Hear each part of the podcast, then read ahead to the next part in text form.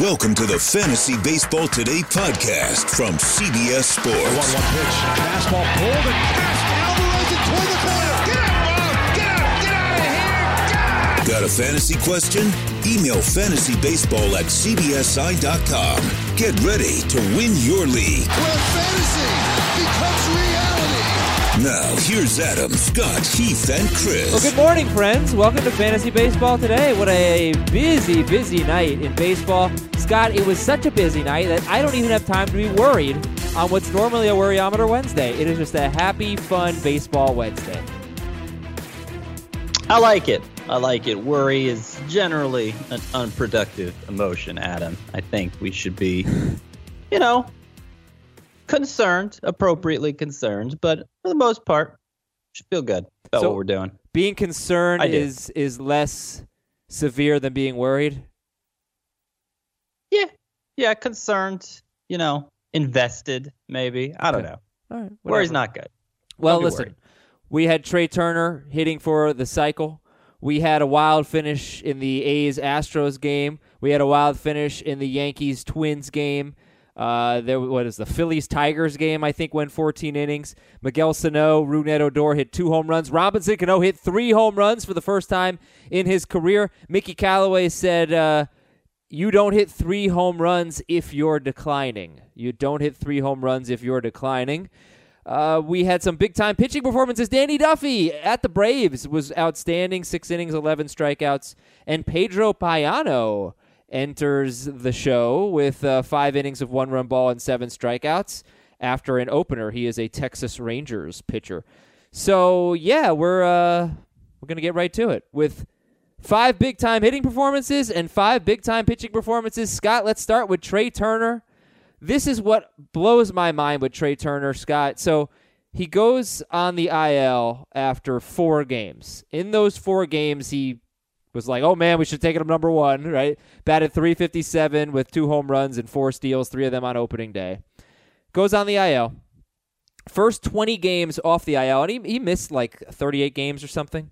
First 20 games off the IL, he struggled. 239 batting average, one home run, four steals. Now let's look at the next 35 games for Trea Turner off the IL, not even including the cycle yesterday. Here's his 162 game pace an 836 OPS, 56 doubles, 10 triples, 19 home runs, and 40 and uh, sorry, 56 steals. So mm-hmm. amazing, like outstanding numbers. 836 OPS with 56 steals. And yet, yeah. in that stretch, not even a top 30 hitter in fantasy in either points or roto. Can you believe that, Scott? I'm surprised he's not in roto. Uh, points, you know, I, I, I could see it in points, but not in roto just because steals tend to elevate a player I, I think beyond what's reasonable in the roto formula. So that's that's surprising to me. How were you able to calculate that, by the way? Last one, you know, past 162 games for everybody. Uh, no, no, no. I'm saying, I, I just looked at the date range in those 35 games. I gave you his 162 oh, okay. Oh, in pace. the last 35. Okay, you gave me his.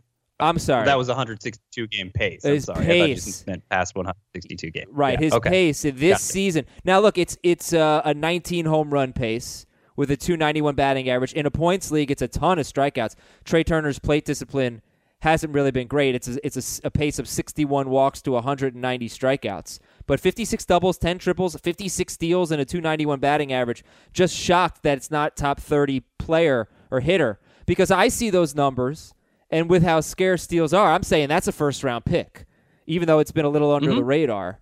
Um, what do you think? Yeah, well, Turner? in Roto, yeah. Uh, in Roto, I would or five by five categories league, I would I would agree. Anytime you can get uh, a large number of steals like that from a player who doesn't really hurt you in any other category. I mean, even 19 home runs, you said. Then uh, that's that sounds like first round material to me. Uh, you know, a 30 game sample, I imagine has a lot of outlier you know performances in it performances that you look at okay oh that's unsustainable a guy could do that over a 30 day period but not over a full season When maybe in Trea Turner's case, it's a more realistic pace over a full season. Where he is hurting you is RBIs. He's on pace in, in those 35 games. Again, this is before the cycle uh, for 56 RBIs. But all, how weird is this? 56 RBIs, 56 doubles, 56 steals, but 121 runs. All right, so Scott, uh, wrap it up. Your put a little bow on it. Your thoughts on a sort of quietly very good Trea Turner. I mean, I would suspect if if we were drafting for 2019 or 2020, wow, in the year 2020, um, I would suspect that uh, he would still be a late first rounder for me in Roto, and probably like a late second rounder on points. Gotcha. All right, Miguel Sano, 53% owned. Mentioned the other day that they had made some adjustments to his swing or his stance. Doesn't matter. Some adjustments in the box. And he went two for six with two home runs. He's now batting 232. 16 home runs um, and 11 doubles in 51 games. He's never hit more than 22 doubles in a season. Also, never played more than 116 games in a season. But uh, last 28 days now, Miguel Sano is a top 10 first baseman, top 13 third baseman, 263 with seven home runs, 11 walks, 26 strikeouts in 28 days. A little slightly surprising that he's higher at first base than third base in that stretch. But uh, are you moved to uh, to add Sano? Still widely available, 53% owned. You know, it might be tough in a head-to-head league just because first base, third base, there are so many options to go around. It, it's it's unlikely I need an upgrade there. It's unlikely I need to upgrade my utility spot. You know, certainly if you're talking about roto league where you have extra lineup spots to fill, you know, obviously in that format the strikeouts, which are very high, are not going to hurt you that he probably needs to be owned, but his ownership pr- reflects that. I think I, I, would say he's probably a little underowned, but I can understand why he just might not be a fit for many fantasy players out there. Miguel Sano. All right, Scott. The last three big time hitting performances: three homer game from Robinson Cano, two homer game from Rougned Odor, a five for five game with uh, a home run, two doubles, and seven RBIs for Didi Gregorius uh, who, by the way, even though he's not playing every day, is now in the last 28 days the number seven shortstop in points, number five shortstop in Roto, batting 311 with a 568 slugging percentage. Um, and 20 RBIs, which are the second most among shortstops in his last 20 days. So out of Cano, uh, 28 days, uh, out of Cano, Odor, and Didi, uh, you know, who stands out the most? Who you excited about? And there are more than one uh, possible answers for this.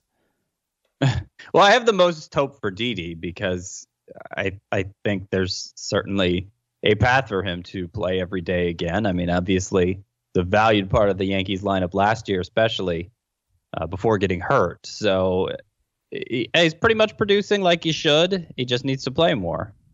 Uh, the other two have been awful this year, awful.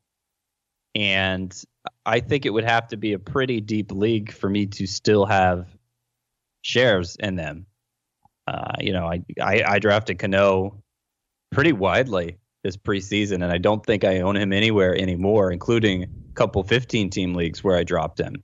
And look, it's been a little better lately. Uh, the Mets made reference to some changes he's been working on after this game. Like he's been working hard. There was a lot of those kinds of comments without getting into specifics of what he's doing. I know you mentioned Adam that he uh, had been dealing with yeah. kind of a nagging injury all year. Well, that's that was the so, thing that that kind of stood out is after he hit home runs. Actually, he hit I think it was the first game. He hit home runs in back-to-back games at Miami last week, and he said, "I don't want to make excuses, but here's my excuse. Basically, I've been hit on the hand several times this season, and now my hand feels a lot better." So after homering in yeah. back-to-back games, he went three for twenty-one with a walk, five strikeouts, and a double. So it didn't really look like anything. And now he hits three right, home runs. Right. Robinson Cano. Yeah. Right. I'm not especially moved to pick him up based on a three homer game. On, contrary to what Mickey Callaway says, I think it is possible to be on the decline and still hit three home runs in a game. Agreed. Yes. Uh, yes. I'm sure we could find an example in history where that's happened.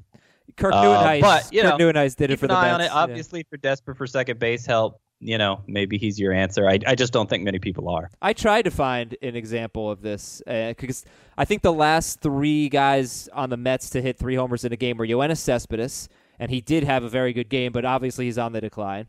uh, Kirk Nieuwenhuis, who just wasn't a very good hitter, and um, Lucas Duda in his last good season.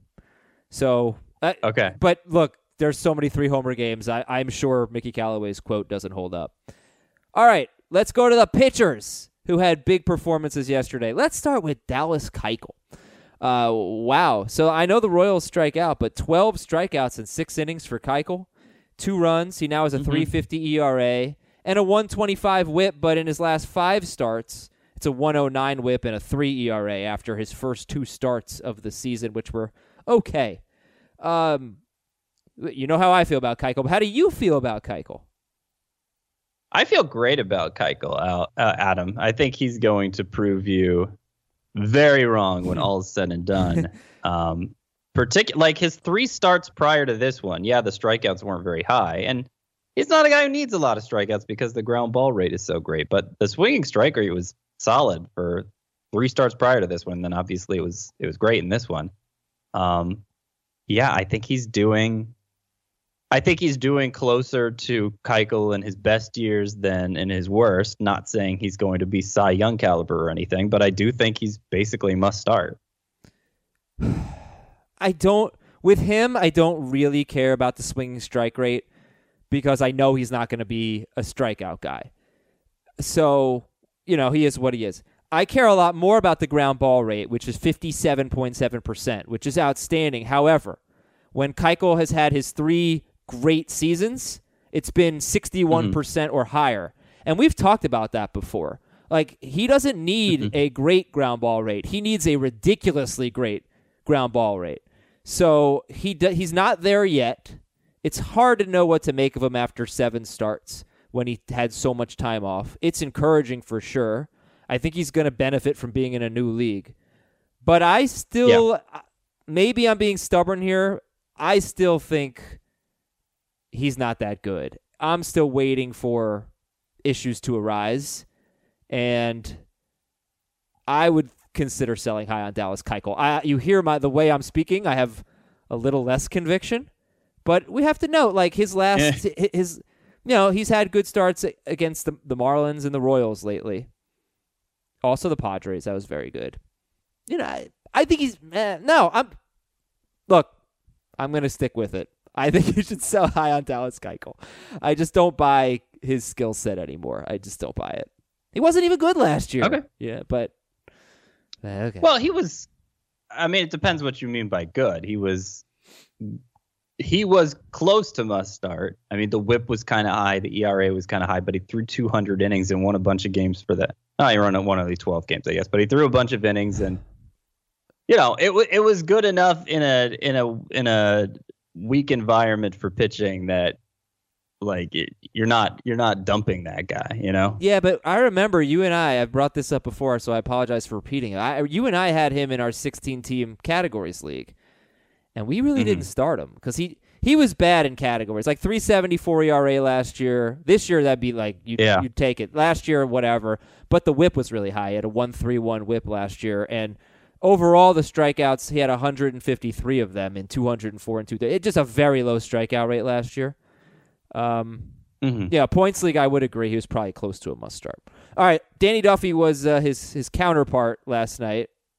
Counterpart, and eleven strikeouts in six innings, one run. Yeah, I, I you and I were too nervous to start him, but that, he's thirty three percent owned, and now, really, I am going to make an excuse for him in that Detroit start. It was the injury. Now it's a pretty good string of starts for Danny Duffy, and he's thirty three percent owned. What do you think, Scott? I I think he's usable.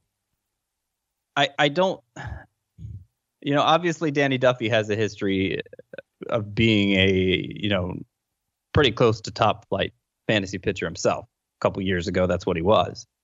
Um and I don't think he's near that level and I don't think he's trending that direction. What what really gets me is that the strikeouts have been all over the place for him, up and down and it's just hard to get a good read on him because of that. But uh, you know, it it seems like he's fully capable of delivering a quality start anytime out. It's just I think there are probably going to be uh, outings where he gets hit pretty hard, kind of like we saw for Merrill Kelly yesterday. Like Merrill Kelly's proven to be plenty useful for the Diamondbacks because he pitches deep into games and his control is so good that uh, at, at times, you know, he's able to keep runs off the board. But he is susceptible to getting hit hard. And I think uh, Duffy's in the same category there, where you don't want to trust him too much. Right matchups, fine, but you don't want to trust him too much. Would you drop Chris Archer for Danny Duffy? No. Okay. Next standout. I'll do three in a row here. Uh, well, I'll do two in a row. Wade Miley and Caleb Smith. Do you consider both Wade Miley and Caleb Smith? Miley had a very good start against the A's. Smith had a great start at the White Sox, flirted with a perfect game. Uh, do you consider them, Miley and Caleb Smith, must starts? Not quite in either case. Now, in the leagues where I own them, I'm usually starting them. But Smith has had issues pitching deep enough to have any hope for a win. I think this was his third. It, it went seven in this one. It was his third of nine with six plus innings.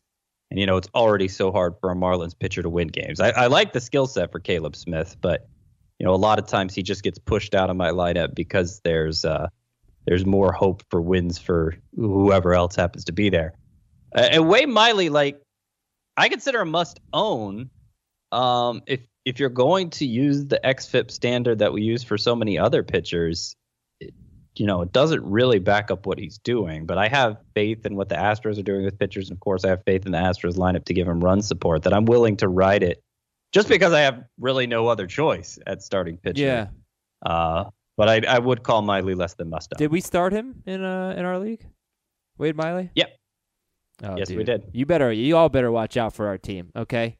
Our team is good. Our team is good. So those are your big time pitching performances: Keuchel, Duffy, Miley, and Caleb Smith. And there's one more: Texas rookie Pedro Payano, unowned. I, I'm really intrigued by these openers and how they seem to be making pitchers just so much better, like Wade LeBlanc and Tommy Milone and Felix Pena and whatnot. Yesterday it was Pedro Payano, and then like Malone started yesterday, by the way, and he got crushed. But Pedro Payano for the uh, Rangers, five innings, three hits, one run, one walk, and seven strikeouts. 15 swinging strikes on 78 pitches. Only his second big league appearance. His first one was just one inning. Are you moved at all to add Pedro Payano, who has earned a longer look, it seems, in the bigs? Yeah, I'm I'm willing to uh, you know, put him on my scout team, as people like to say.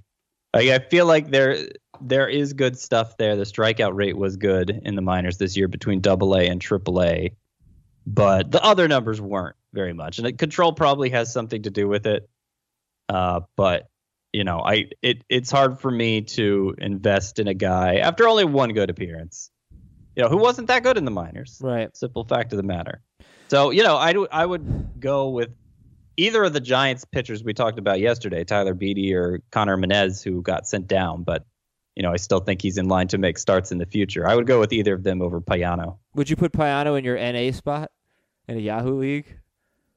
I just learned about the NA spot yesterday. That was not a term I was familiar with, but it apparently it encompasses a wide range of different ways a player could not be on an active roster because he's in the minors, let's say, Mm-hmm. or he's on like paternity leave or something like that. So of course, leave it to Yahoo to make for this uber flexible roster spot because they have, you know, no standards when it comes to limiting uh limiting where you could put a player. Everybody is eligible everywhere. Uh, That's it's sort of true. Yeah, the NA spot not active. Yes, I have Clint Frazier in my NA spot in my Yahoo league.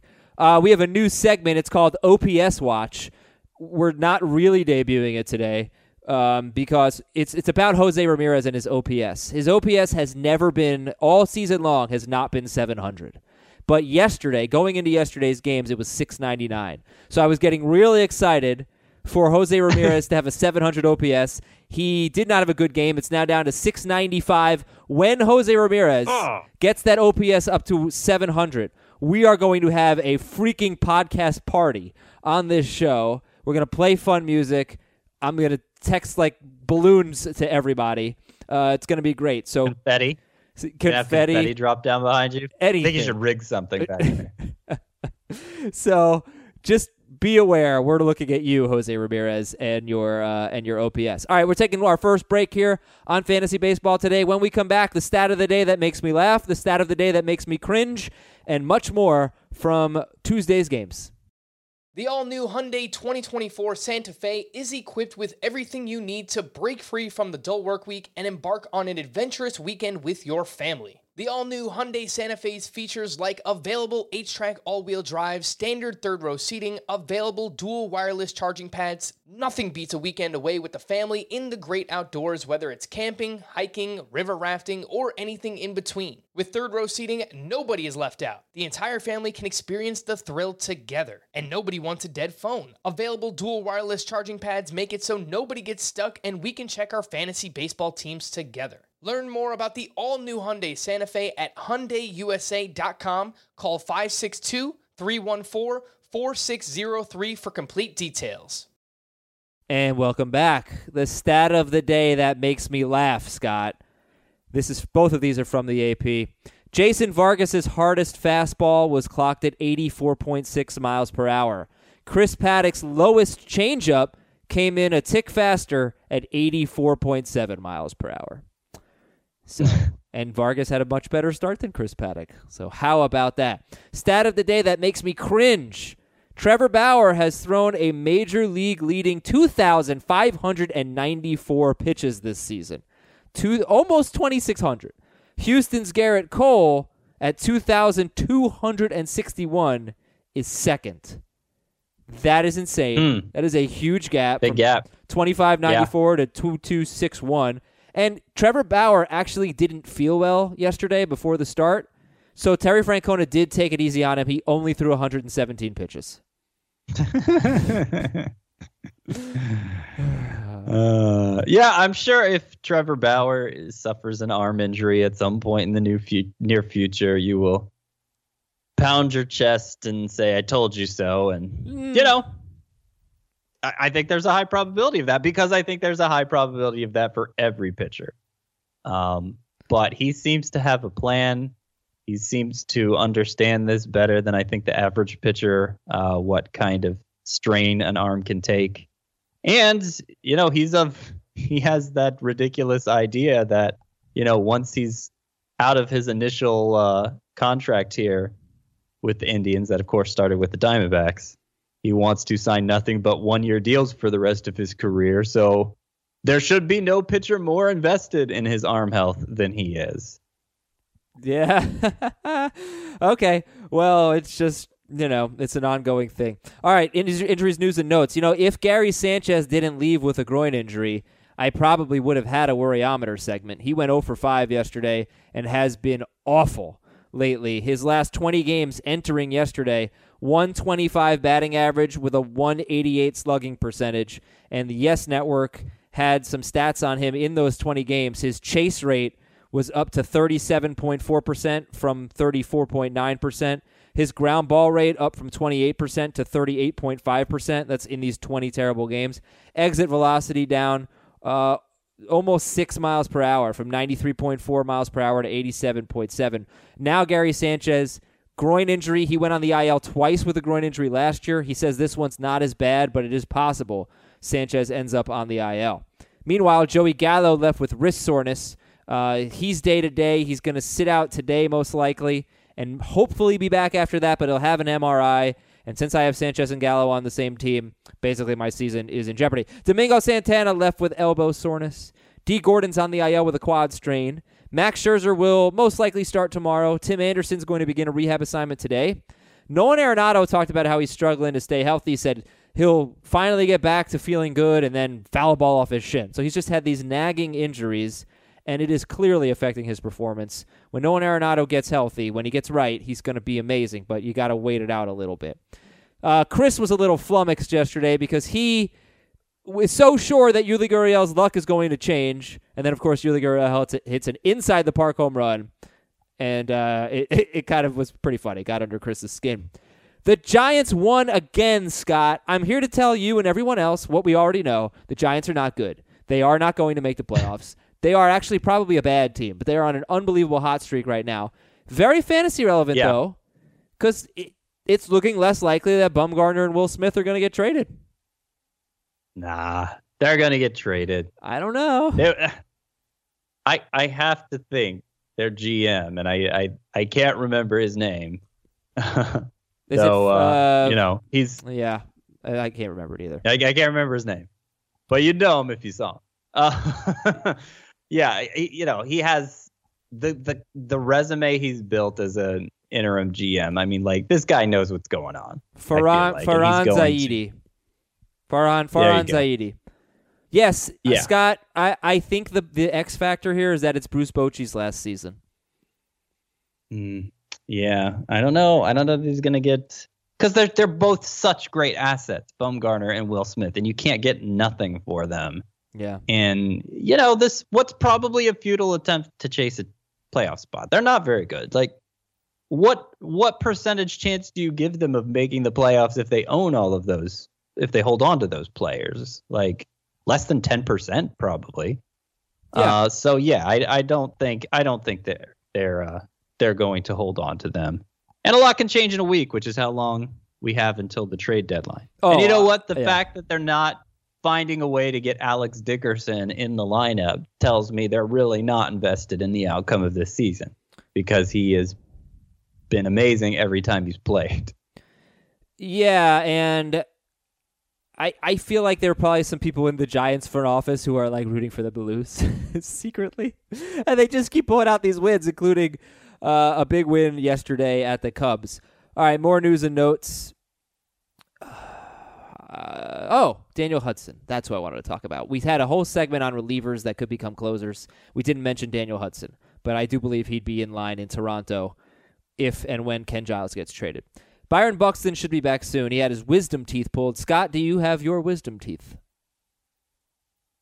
I do not have my wisdom teeth. No. You had Um, them pulled, huh? I having been through that process, uh, and you know, I I didn't have it nearly as tough as some stories I've heard. I'm surprised Byron Buxton chose to get it done while he's dealing with the concussion. That that raised an eyebrow for me. Yeah, I was wondering if it could have been related in any way, but yeah, it was strange. Colorado called up Yonder Alonso. He will not be a starter for them. Zack Wheeler expected to start on Friday. Willson Contreras back today. David Peralta should be back soon. Mitch Moreland is back. He did start yesterday with Michael Chavis still banged up. Kind of interested to see what goes on there. Johnny Cueto could pitch in September. I don't know how interested we are in him, but he's recovering from Tommy John. But he could pitch in September, Johnny Cueto. Jean Segura's got this heel injury. Yandy Diaz is on the IL. Charlie Blackmon could be on the market, according to MLB.com. No, no thanks. Please stay in Colorado, Charlie Blackmon. Uh, the Rays are struggling. They are 43 and 43 since beginning their season at 14 and 4. They are now in third place in the AL East. They are outside of the wild card race as well. Looking in. Uh, Renato Nunez homered again. We talked about him yesterday. Don't know why this stood out, but it did. Uh, Elvis Andrus. I think it stood out because you know BABIP progression is real. Elvis Andrus had a crazy high BABIP. Um, he's now batting 227 in his last 20 games. Thankfully, he has five steals. And Jose Altuve stole his second base in five games. That is a good trend. Let's hope it continues. Scott, here comes a segment called d'Arnaud He Didn't. Travis d'Arnaud homered again. Your thoughts? d'Arnaud, he didn't. I know, right? But he did. That's the thing. Yeah, no, that's that's pretty much all he's been doing. Like it's I don't know. I don't know what to make of it because uh you know, there it wasn't that long ago that we thought this guy had pretty good upside and we were overdrafting him every year in fantasy because of it. Uh, I feel like A, he needs to play more than every other day for me to get excited and B, he needs to do something other than hit home runs because that is the pace nobody can sustain since the three homer game uh, at the end of last week. Okay, here is a segment called Remember When They Were Good? And it's really going to bother Scott, I think, because Scott's going to say, hey, one of these guys is still good, and the other one might be. Chris Archer and Yu Darvish. They seem to pitch on the same day a lot, and they had very similar lines six innings, uh, four runs, six strikeouts. Archer gave up one more hit, one more walk, and one more home run. I'm still encouraged by Darvish. He's facing Mhm. arguably the best team in baseball, the San Francisco Giants, and he only gave up four runs. That's quite frankly a miracle against the Giants. Um, but one home run in his last three starts, seven walks in his last eight starts. I do see Darvish and Archer very differently. But, you know, look, it wasn't that bad for Chris Archer, right? It was a little frustrating, though. He was given an early 3 nothing lead. He couldn't get a win. And I do feel like this is Chris Archer. Like six innings, three or four runs, home run problems. How valuable is that? Or do you think there's a because he did? I did see him throw his change change up a little bit. I know there have been some encouraging Mm-hmm. signs, but if you and I are both pretty encouraged by Darvish, where are you on Archer? I'm not discouraged. You know, I had it. It was weird because I I, I first got an inkling of how he performed in Twitter. I saw a bunch of people complaining about how bad Chris Archer is, and I thought, oh no, this must have been an ugly one. And then I look at the box score and I'm like, oh no, it's it's four earned runs in six innings with uh, a strikeout per. That like, there, there's nothing wrong with that. Well, there is. I, I, mean, I think he's it's well, okay. So it's kind of interesting. We got called out for this. In general, if you did six innings, four runs every start, you'd be terrible. Mhm. Um, yeah, that'd be a six ERA, right? if that's like your bad start, you know, it, it, there's still enough encouraging stuff there where you could say, all right, six innings, four runs, it's not good, but we can live with it. I think the problem is there's just Right. too many six inning, four run types of starts for Chris Archer, or even six innings, three runs, and it's just it's leading to a high ERA, very high. Yeah, I mean it's one of those things where you can you know, you can you can create these like mental exercises for you like what if a player hit a home run every fifth at bat, but that's all he ever did. He'd hit 200, but he'd also hit, you know, over 100 home runs. And like, what if a player had four earned runs in six innings every single time out there? He'd have a six ERA, but he'd also probably still have a job because that's keeping your team in the game. You know, four earned runs in six innings every time. Uh, yeah. You know, obviously baseball numbers don't work that way. So, you know, an isolated start like this, I think is fine. It's slightly less than a quality start, even though it is technically a six ERA. Uh, you know, most pitchers who end up with a six ERA for the season don't go about it. Like no pitcher goes about it doing it with four runs in six innings every start. That means there's a lot of disastrous starts along the way. I think getting back to Archer though, I think it's uh, encouraging. Uh, you know, I we we've argued before about whether going just fastball slider is good for him or bad for him. I think it's good for him now, having seen the results of him going the other way. And in this start, 83 of his 97 pitches were either a fastball or a slider, so he leaned heavily on those two again. Um, ten you percent know, changeups. Yeah, He- he- there are a couple. That's not so high. Uh, I, I I think he's got a limited ceiling. I just think yeah, he look, has a limited ceiling. Look, he has a sure. five. He's He has not- a five not- ten ERA with Pittsburgh. You know, or five uh five oh one ERA with Pittsburgh. He's six and ten, and he's got a five forty ERA this year. So I mean, at some point, it's just like the numbers are the numbers. You know, it's it's hard to escape it. Well, but they've been better recently. But they ha- but so they the thing is like what we said. If you look at six innings, three runs, six innings, three runs, five innings, three runs, six innings, four runs, isolated, it's not so bad. But when that's all he's done, his last four starts, they end up being pretty bad numbers with a high whip in there too. You know, Well, okay, let's let me let's look at it another way. Uh, because his past three starts, two quality starts, and this one, which was just a run shy of being a quality start. Mhm. 24 strikeouts in 18 innings in those three starts. Mhm. Um, yeah, I mean, I, I think there's like you compare him to the average pitcher you're going to find on the waiver wire. I would guess that in every league of any real size, there is no pitcher on the waiver wire coming off a three start stretch that good. So, uh, and obviously, he has a, you know, I don't agree there, there's more reason to buy it from him because of his history than there would be random waiver wire pitcher too. all right. Well, I so guess like we're, that's we're that's where I think we are with Archer. We're comparing him. We're comparing him to who you could drop him for, as opposed to Chris Archer of the past, Chris Archer of our expectations entering this year or last.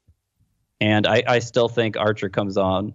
You know, if you're if you're comparing him properly, I still think Archer comes out on the right side. Disagreeing on Chris Archer, very surprising, very rare for the show. uh, last question on this topic here. Uh, it's actually about Yu, Darvish, and it's actually a proclamation from me. I would rather have. Are you ready for this? I'm not sure I'm ready for. I don't know if I want to say it. I'm going to say it. I'd rather have Yu, Darvish than Chris Paddack. What do you think? Um, I don't think it's crazy. I, I mean, I, I think Yu Darvish is basically back. I know this one was less than quality yesterday, in the same way Archer's was. It's just a run shy of it. But that's coming off back to back starts with only two hits allowed. And uh, over his past eight starts, Darvish has 54 strikeouts compared to just seven walks at 48 and two thirds inning. So, I mean, the control problem is fixed, and I think he's fixed. And Paddack's going to run out of innings. If if it wasn't for the right. inning issue with Paddack, I'd still definitely Of take course, Paddack. of And by the way, I would take Paddack now too, but I don't think your idea is crazy. Okay, let's take one more quick break. We got a lot more to talk about. What did we learn about uh, Domingo German possibly last night?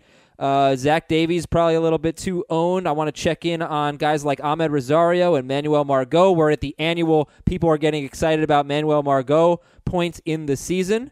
Uh, so all that's coming up right after this on Fantasy Baseball today. Robert Half research indicates 9 out of 10 hiring managers are having difficulty hiring. If you have open roles, chances are you're feeling this too. That's why you need Robert Half. Our specialized recruiting professionals engage with our proprietary AI to connect businesses of all sizes with highly skilled talent in finance and accounting, technology, marketing and creative, legal, and administrative and customer support. At Robert Half, we know talent. Visit RobertHalf.com today. A lot to get to, not enough time. So, to borrow a quote from Spaceballs, light speed's too slow. Scott, prepare the ship for ludicrous speed. Domingo German headlines the rotation, and Kyle Gibson. Did you learn yesterday that they are not quite good enough to beat or to be started or trusted against the best teams in baseball? I don't think yesterday necessarily told us that. No, I mean anybody, any pitcher, and even the aces, frankly, but certainly pitchers who are less than aces like them are vulnerable to these kinds of starts, particularly in this environment. I mean, German, German just got bludgeoned by home runs. Uh, Kyle Gibson's game log looks weird because there was a couple of relief appearances in July. Be, you know, I think he got pulled after a rain delay once. So the innings have been all over the place lately. But he showed in his last start, I think, what the upside is, and it's still it's still good for Gibson. Kenta Maeda. So a bad start, very bad start yesterday. Four and a third, three runs, seven strikeouts against the Angels. His previous appearance had been in the bullpen. He's gonna probably go to the bullpen at some point. It can't be that far off. Um, but yeah, look, he, he's he's a pretty good pitcher. 381 ERA, more than a strikeout per inning, a 106 WHIP.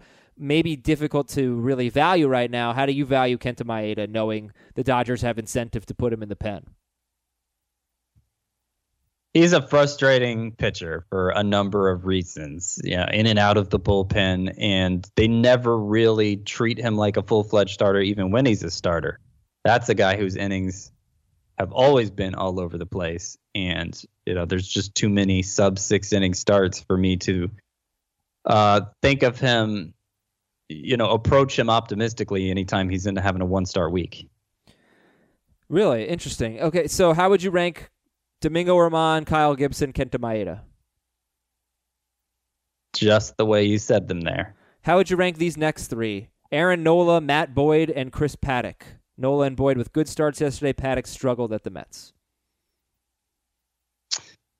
Uh, I would rank them just the way you said them too. Nola Boyd and uh, who was the third one? Paddack. Paddack, yeah. And by the way, Paddack, I would probably drop behind German if we're going to Uh, we were. intersect these groups. we Yeah. sure were.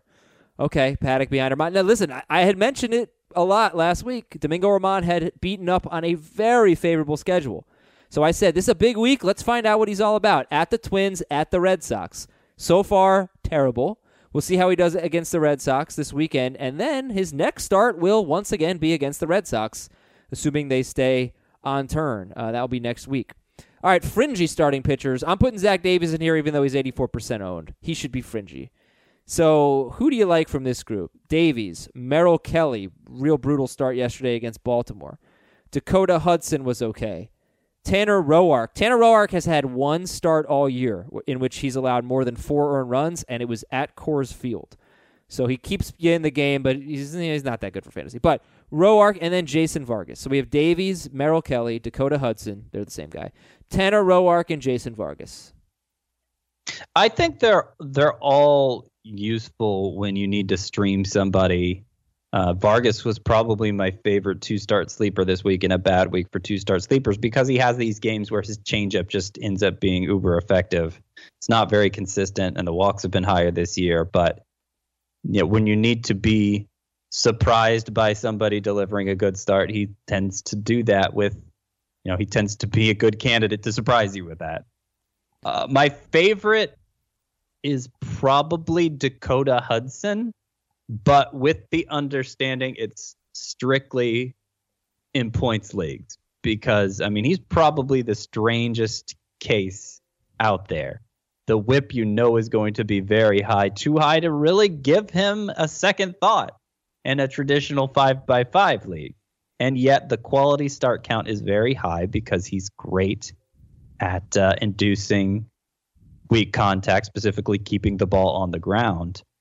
You know, he, he it, it keeps his ERA uh, low, and because he's not striking anybody out, means he can go pretty deep into games more often than not. So I kind of like his relief pitcher eligible. I kind of like just having him in my re- relief pitcher spot in a points league because, uh, you know, usually he gives you positive production there. Dakota Hudson. Okay.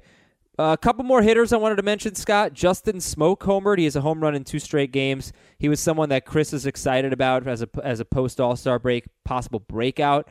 Sixteen point four percent walk rate for Justin Smoak is a career high. Um, Forty five percent owned. Jesse Winker is forty percent owned. Been playing a little more lately because Nick Senzel was a bit banged up. They were both in the lineup yesterday. I think he's going to continue to sit against lefties, but Jesse Winker's been hitting a little bit better lately. Uh, do you think Justin Smoak or Jesse Winker, who are 45 and 40% owned respectively, should be owned in more than 50% of CBS leagues? I do not think so. No. Smoak, I give a better chance than Winker. Winker's playing time's been inconsistent of late, and as much as I liked him coming in, uh, he's he's not doing the same things he did last year, and that's not just with you know the numbers we the numbers everybody sees, but also the underlying numbers that got me so excited about him in the first place. Yeah, but you did predict that he would have 25 home runs? Yeah. And he's yeah, not Jesse going Wink- to. Yeah, I did. Uh, he's got, but he has 14, yeah. the Jesse Winker, and he's been a part time player. So I think like the mm-hmm. power, the ISO is what 211. So at least, uh, at least right. you got that. There you go. Um, a lot of bullpen stuff yesterday. Edwin Diaz has now had uh, six straight scoreless appearances without the strikeouts that you really like to see, but at least he's solidified that job. Andrew Miller got a save with Carlos Martinez unavailable and also pitching poorly. Brad Hand blew his second save. Roberto Osuna blew his fourth save. Aroldis Chapman blew his fifth save and he's been struggling lately. A 9.53 ERA and seven walks in his last six appearances for Chapman. Uh, anything to talk about with Hand, Ozuna, and Chapman, three of the best in fantasy baseball? No, no, I feel fine with them. Uh, obviously, Chapman did not have control of the strike zone yesterday. He gave up a run and blew the save without allowing a hit. Uh, but I'm, you know, I'm not that concerned about him. I, you didn't mention him, but he's on the graphic here. Taylor Rogers has now blown yep. two saves in his past three appearances. Great ratios, the ratios you want from a closer. It feels like he deserves this chance to be a closer, but the Twins uh, seem to be uh, one of the teams that are pursuing some of the closers that are available at the trade deadline. And uh, Rogers isn't helping his case of keeping the job if they were to acquire like a Shane Greene. And I think it's unlikely he'd keep his job anyway because they like him in that versatile multi-inning role. But uh, you know, obviously the way he's pitched lately doesn't help. Taylor Rogers, okay. Well, Joakim Soria blew a save for Oakland with Liam Hendriks unavailable, and finally Brandon Workman, fifty-one percent owned. He's obviously the uh, favored reliever for Alex Cora. He comes in in the eighth inning in a 5 2 game against Tampa Bay, works a scoreless eighth, and then they bring him out for another inning. And a lot of times that goes haywire for these relievers, and it did. He struggled. He loaded the bases. He gave up two runs. So he gave up one, but two were charged to him. Uh, but Workman right now is the top reliever for the Red Sox. I, I think that's pretty clear. Unfortunately, he's now had two bad outings in a row, both times pitching more than one inning. Uh, checking in on some players, Scott. I'm going to give you a player. They're sort of on the minds of fantasy owners or me. uh, give me a quick thought on Amed Rosario, who before Tuesday had uh, you know a pretty good stretch of 73 games actually, with a 791 OPS and nine steals. Amed Rosario, 58% owned.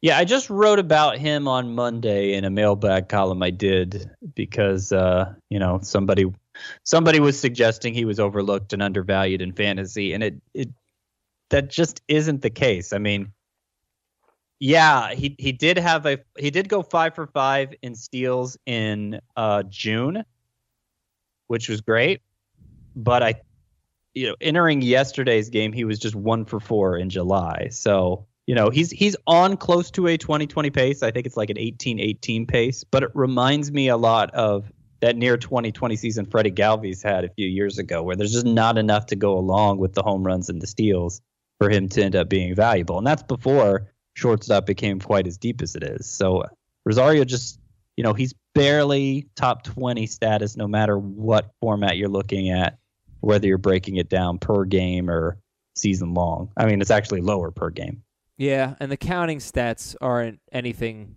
to write home about the Yeah. runs and the RBIs. Yeah, I mean he's not batting leadoff Right. anymore because Jeff McNeil's a fixture up there, so he's Mhm. batting low in the lineup. That doesn't help. He's just not.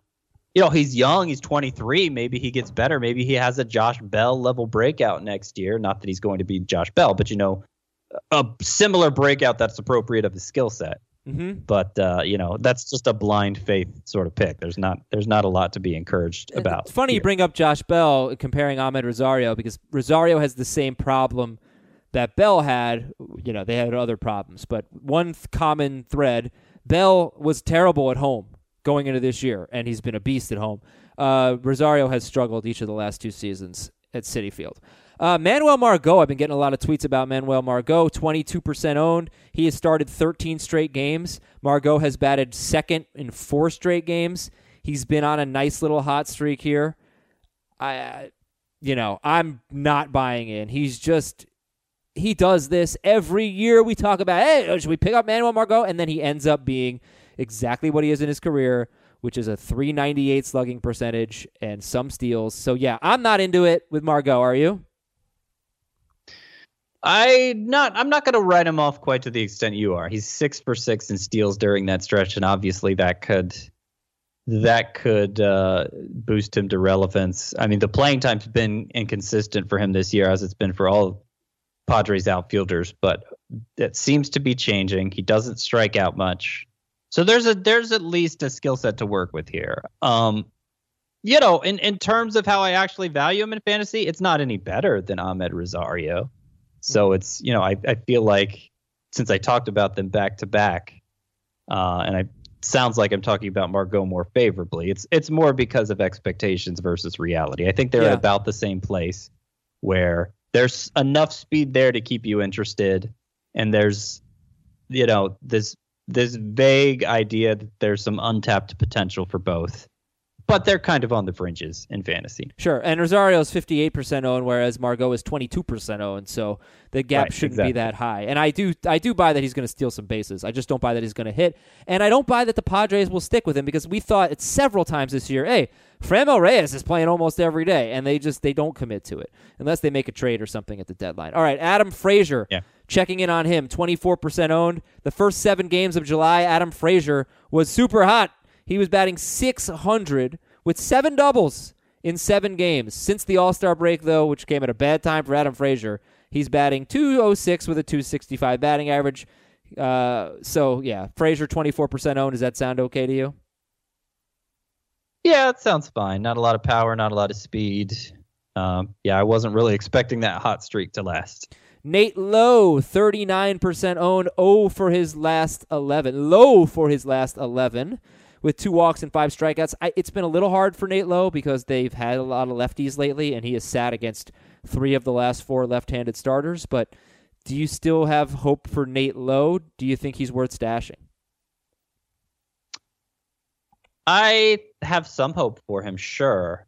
Uh, I, I I think this the average mixed league owner would not be able to justify stashing a first baseman with playing time issues who's largely unproven. Uh, it would have to be a deeper league. Finally, Alex Gordon is 85% owned, and he had a big game yesterday, three for four with a home run at Atlanta. Alex Gordon also scored 26 fantasy points last week, but in the 56 games before yesterday, he had a 697 OPS, this is someone that we kept waiting and waiting for him to finally struggle. I don't think Alex Gordon should be 85% owned. I think that's the guy that you drop if you need a two star pitcher. If there's a prospect you want to stash, I would drop Alex Gordon for Luis Robert, for example. Um, I don't buy it, even though he's a top 30 outfielder this year. Yeah, a lot of it. A lot of that comes back to the start of the season when he was on fire. Uh, I do think maybe he's valuable in a Nick Markakis sort of way now uh, where you know points leagues. Okay, you could talk about using him, but points leagues generally are where you start fewer outfielders too. So it ends up being pretty fringy. When do you think Luis Robert's coming up? Um, Luis Robert, I think. I, you know, it may not be this year. In fact, I think it's probably a coin flip whether or not it's this year.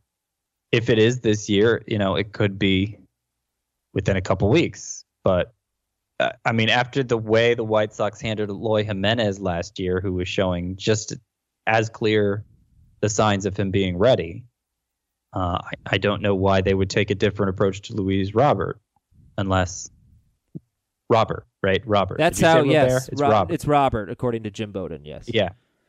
Yeah. Um. Yeah, I'm. You know, it, it could just. Yeah, I don't know. I don't know. I, comparing it to Jimenez last year, I you know I I don't think it's a certainty that they call him up at all. But all right, all right. At the same time, the upside is so high that uh, you know if you have room to stash him, I think you should because he could be a honest to goodness game changer down the stretch. Okay, Scott. Uh, let's read a few emails. Finish the show at fantasybaseball at cbsi.com from Derek. If you had to put your faith into one guy, would you choose Hosmer or Smoak rest of season? Hosmer or Smoak? Hosmer. I would choose Hosmer. Uh, the upside may be a little less, but it's going to be much more consistent. From Zach, Deer Road, Top, Raccoon, and Balboa. Rocky. Yeah, those are Rockies. I ha- yeah. I I never see Rocky Road ice cream anymore. I just I feel like it doesn't. Oh, you're not looking hard enough. Really? You're not looking hard. I enough. never see it's it. It's definitely out there. Like ice cream yeah. places no, don't I've, have it ice cream places, you yeah. may be right about that. But in the grocery store, it's it's definitely there. Um, they should have it. I've I've been duped a few times into buying Bluebell's Rocky Road because I like Bluebell ice cream in general, and I don't have a problem with Rocky Road. But it's it's just too much. The Bluebell one, they have full mini marshmallows, like actual mini marshmallows that you buy, you know, in a bag and yeah. they're in the ice cream, and it's just like that's that's too much marshmallow. You know, most Rocky Road isn't like that. That sounds like a lot. I was looking over schedules, yeah. and I saw something that may be valuable for your listeners for the next eight weeks. Which in many cases is the entire fantasy season. The Rockies play either all of their games at home or all of their games on the road. There are no split home away weeks. I feel like this could have some strong hitter streaming lineup implications down the stretch. Just wanted to throw it out there. That's pretty cool. I didn't I didn't have time to double check. I trust Zach, but yes, that that like to me makes it really easy to know what to do with Ryan McMahon, for example. Uh, you will never start him in the all road games series or all road game weeks, and you will start him in the all home game weeks, stuff like that. May I don't think David Dahl fits in that category. I think he, he still starts, but no, it's interesting. It's good to know. Uh, from Matt, twelve team Roto keeper league. Scott, would you rather keep Eloy Jimenez or Keston Hiura? We have about a minute left, Scott. Oh man, I don't. I hate. I hate to throw either of them back if it's a long term format like that, but I think you got to go Hiura. From Mitchell, subject line Bell or Hoskins? Who would you rather have rest of season, and who gets drafted higher next year, Bell or Hoskins? Bell is the answer to both. From George, should I sell Josh Bell for Devers, Harper, or Machado? Uh, I, I think particularly Devers, who I know is now the number one third baseman in points leagues. It's it's it's justifiable. It just depends what you need more. I did a trade chart yesterday, and Bell is still the highest ranked of those four players for me. Okay. Thank you to Scott White. We are out of here. We'll talk to you tomorrow on Fantasy Baseball Today with uh, some trade talk. And, uh, you know, we'll try to get some regulators in there as well. Thanks for listening. Talk to you Thursday.